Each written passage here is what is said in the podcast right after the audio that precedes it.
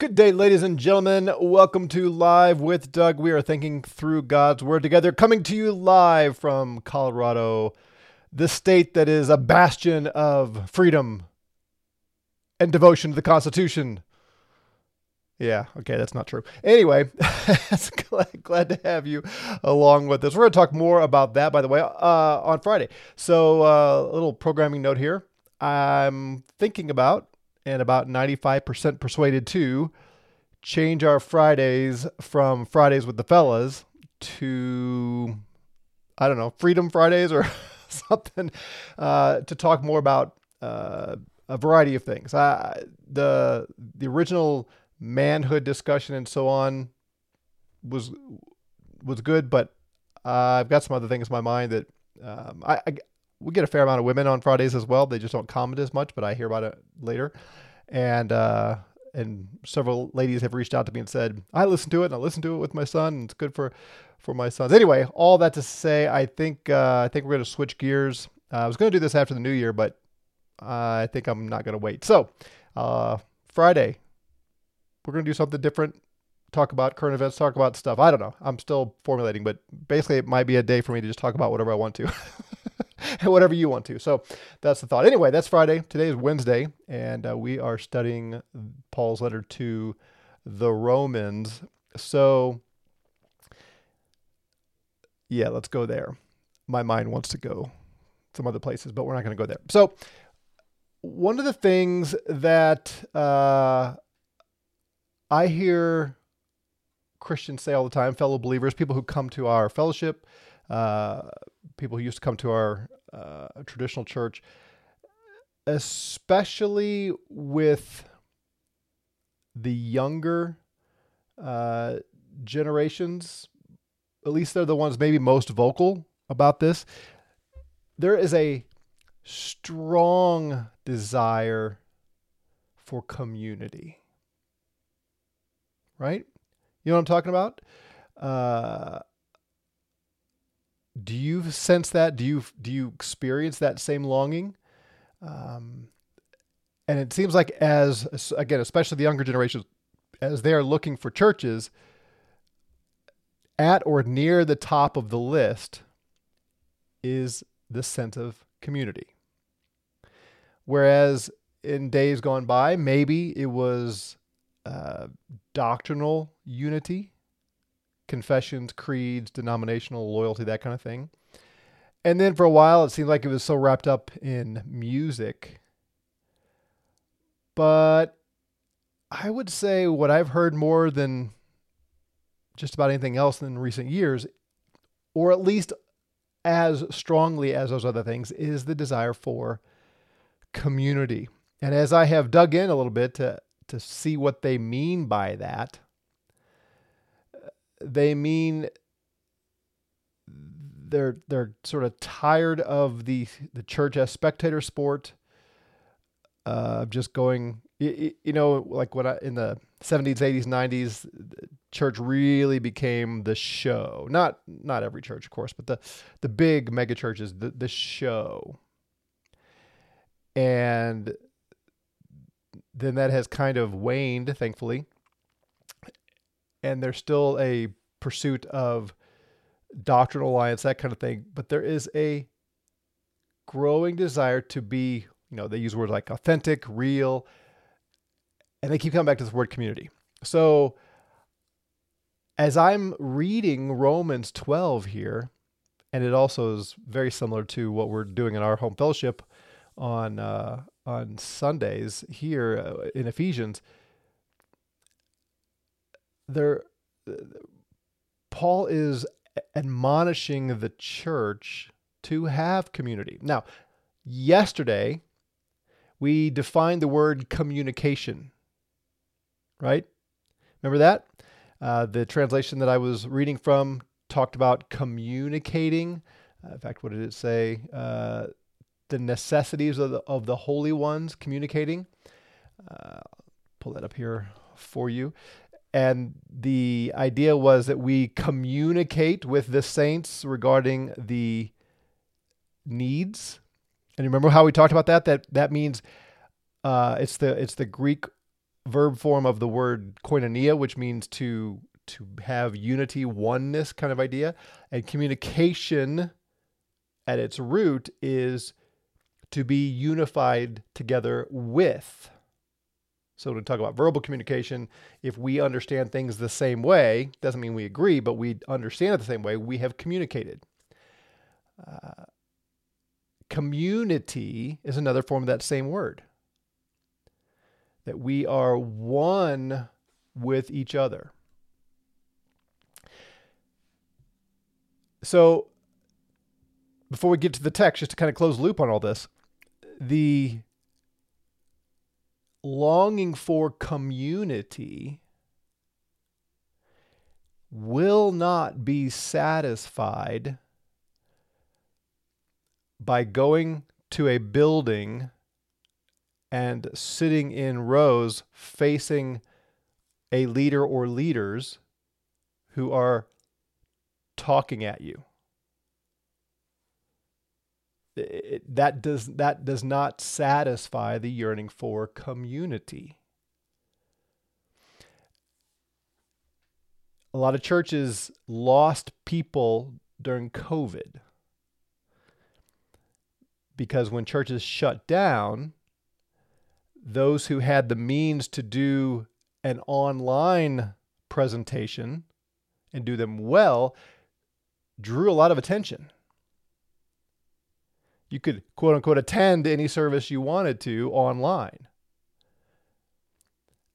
And what that exposed was for so many, what happens on Sunday is no different from watching it on YouTube. Right? That's not community. That's not relationship and love. Paul is walking us through here what a renewed mind looks like a mind that is not conformed to this world, but that is transformed. And the admonitions, exhortations, and examples all the way through have to do with unity and love. If you've been with us, you've seen it all the way through unity and love. That's what binds us together.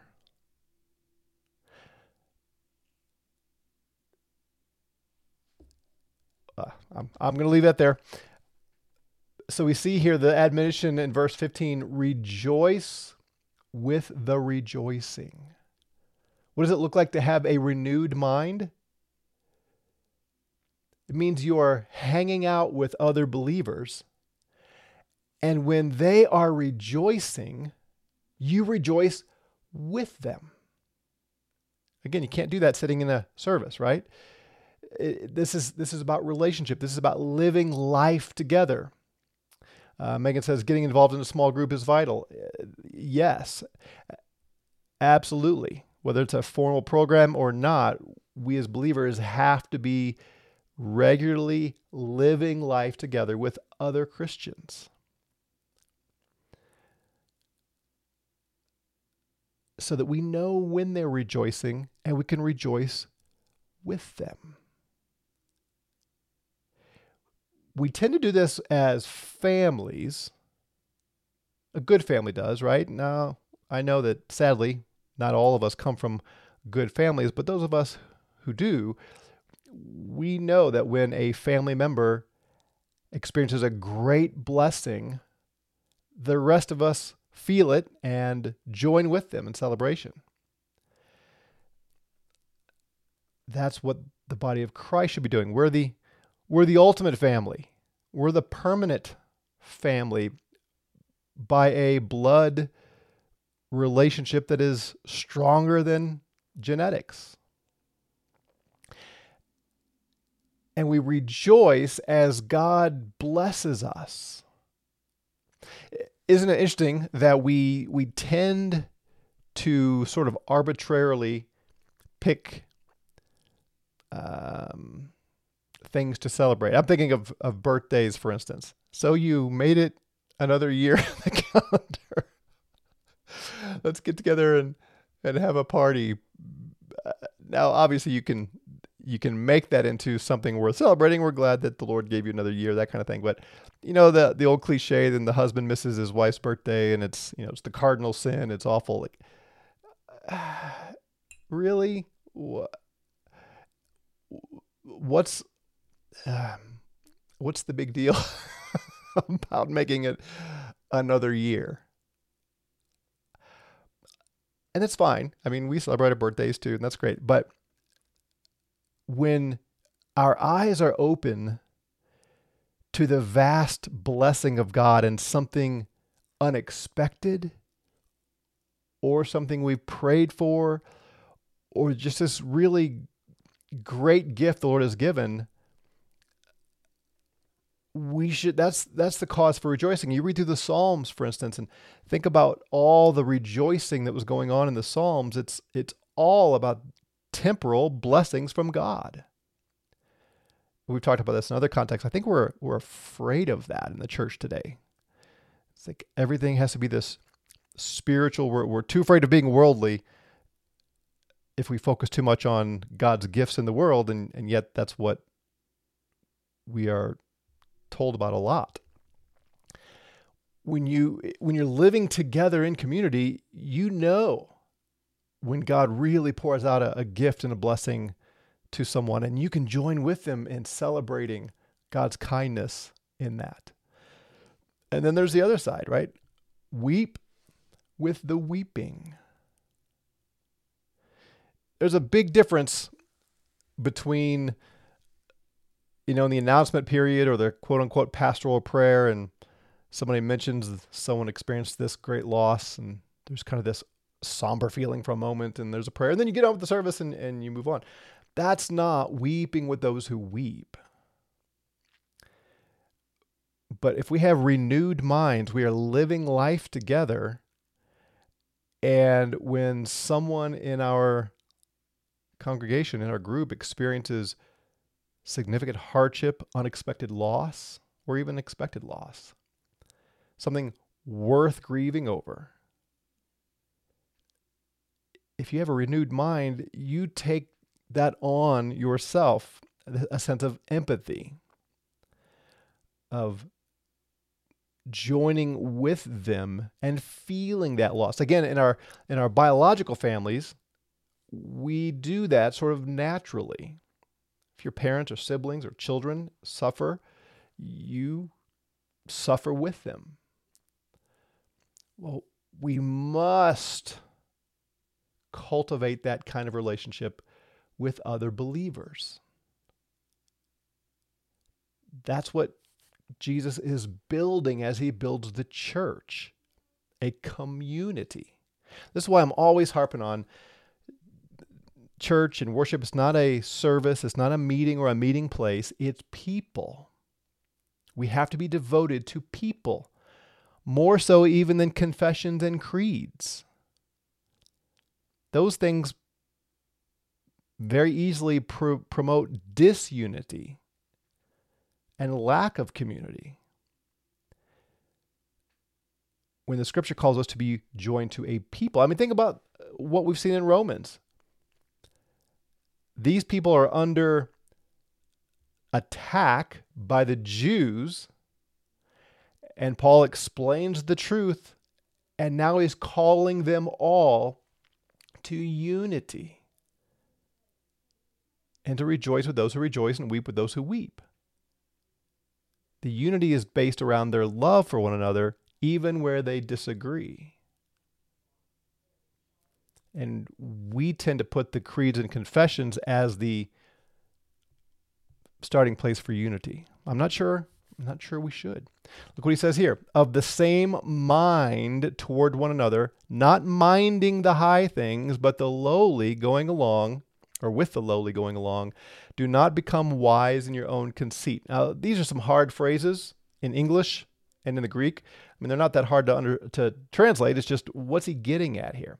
Well, notice the repetition of the word mind. Same mind, not minding the high things, and wise in your own conceit. This uh, wisdom, this word wise, has to do with thinking. He's talking about having renewed minds. so be of the same mind toward one another. A renewed mind says, I'm thinking along with you, not minding, not thinking about the high things, but with the lowly going along. Uh, now, this is an interesting phrase because in the Greek, the lowly here could be neuter or it could be masculine. If it's neuter, then it's it's basically being being carried along with the lowly things in contrast to the high things, uh, maybe menial tasks, menial things, or it could talk about be talking about the lowly people, or I suppose it could be both. In contrast to not becoming wise in your own conceit. How easy is it for us to pick out our precious things that are, you know, so valuable to us and and now we we evaluate another Christian's worth or loyalty or how much we're going to love them if they agree with us. Instead of the starting place being, I'm devoted to you because you are a brother or sister in Christ. And we are going to pursue thinking the same way of each other and not allowing our preferences to bring division and not not loving those who happen to agree with us more in what we think and looking down upon those who don't. This is hard to do. This is much harder than drawing up a statement of faith and saying, okay, everyone who agrees with this statement of faith is welcome here and we're all on the same team. But if you disagree with my statement of faith, then we're not on the same team. And we're going to shun you, we're look down upon you, where it becomes all very heady and abstract theological, as opposed to saying, I'm devoted to you as a person who believes the gospel and I'm just not going to allow our differences in understanding to get in the way of our love for one another. And if you are rejoicing, I'm going to rejoice with you. If you're weeping, I'm going to weep with you. I'm going to strive for us to think similarly because of our love for one another. That's so much harder. And for those of us who are drawn to um, intellectualism, and I put myself in that category, I certainly used to be.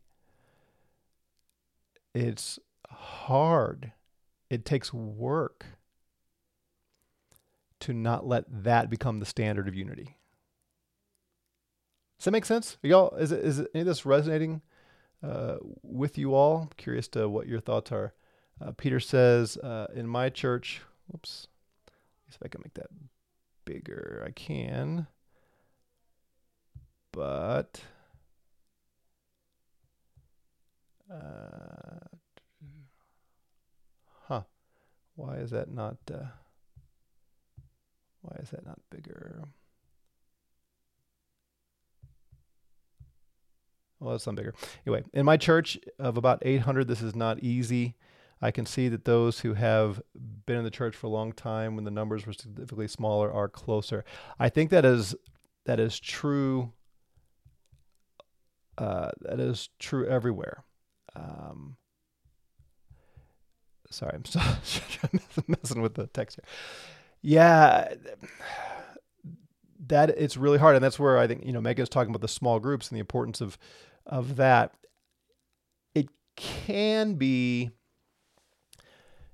it can certainly be better. There, there's a way to cultivate this kind of relationship and unity in a in a smaller group. I will tell you this. Uh, so our church, uh, when I left, we were you know about 550, and uh, we had grown from you know less than half that and then we uh, we planted a church. We we we uh, sent some away, and I, and I would agree. Those who were around longer as we were growing remained closer. We had what I thought was a pretty strong small group ministry, and what I realized coming out of that is there is a difference when small group is a program of the church as opposed to when that's all church is is the small group. In other words, when we started meeting in our homes as a as a small fellowship and that wasn't a program, it wasn't something you could opt into. There is a palpable difference um, when people come and, and visit us. If they're not really about community, they're not going to, they don't come back because we're not an exciting Sunday morning gathering. And I think I've, you know, I've, I've shared this with you before. We, people show up around 10 o'clock and some of them don't leave till 10 p.m. Uh, we hang out all day long on Sunday and, that, and, and several times through the week because we're living life together. It is not a program. It's not a, it's not a, a ministry of the church. It is the church. And while I think small groups can accomplish some of this, it's hard when it's just a program. But the big deal is the big gathering in the building on uh, on Sunday morning. Uh, Caitlin says our congregation of about sixty has fellowship. Um, yeah, that the smaller churches, uh, again, it's it's easier, right? Um, so I, I realize, you know, we all come from, we're all in different settings. I will say you need to do your part, regardless of the format. You need to do your part to pursue these kinds of relationships. And if you are a church leader, I just want to challenge you this is so important. It's in every New Testament letter. It is it's the pervasive admonition to the congregations is unity. Preserving the bond of peace. Uh, loving one another.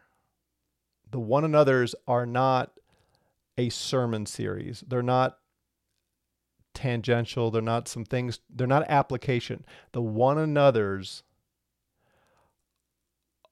are the spirit inspired description of what the church is. And so, as church leaders, we have to put far more emphasis on this and model it and show people, lead people away from drawing hard, fast lines around abstract things and teach them to love and show them to love. It's way harder than teaching abstract truth. But it's what the scripture calls us to do. This is community. This is this is a renewed mind. I've said this again and again. There's nothing in the scripture about reading the Puritans, reading your favorite theologians, abstract theology, Grudem's systematic theology. That is nowhere in the Bible. But loving one another is all over the Bible. That's how the world will know we're Christians. That's what he calls us to, to do. So we've got to do it. That's what a renewed mind does. It doesn't read theology, it loves. And it's hard give it some thought. We'll come back tomorrow and keep working our way through Romans. Have a great day.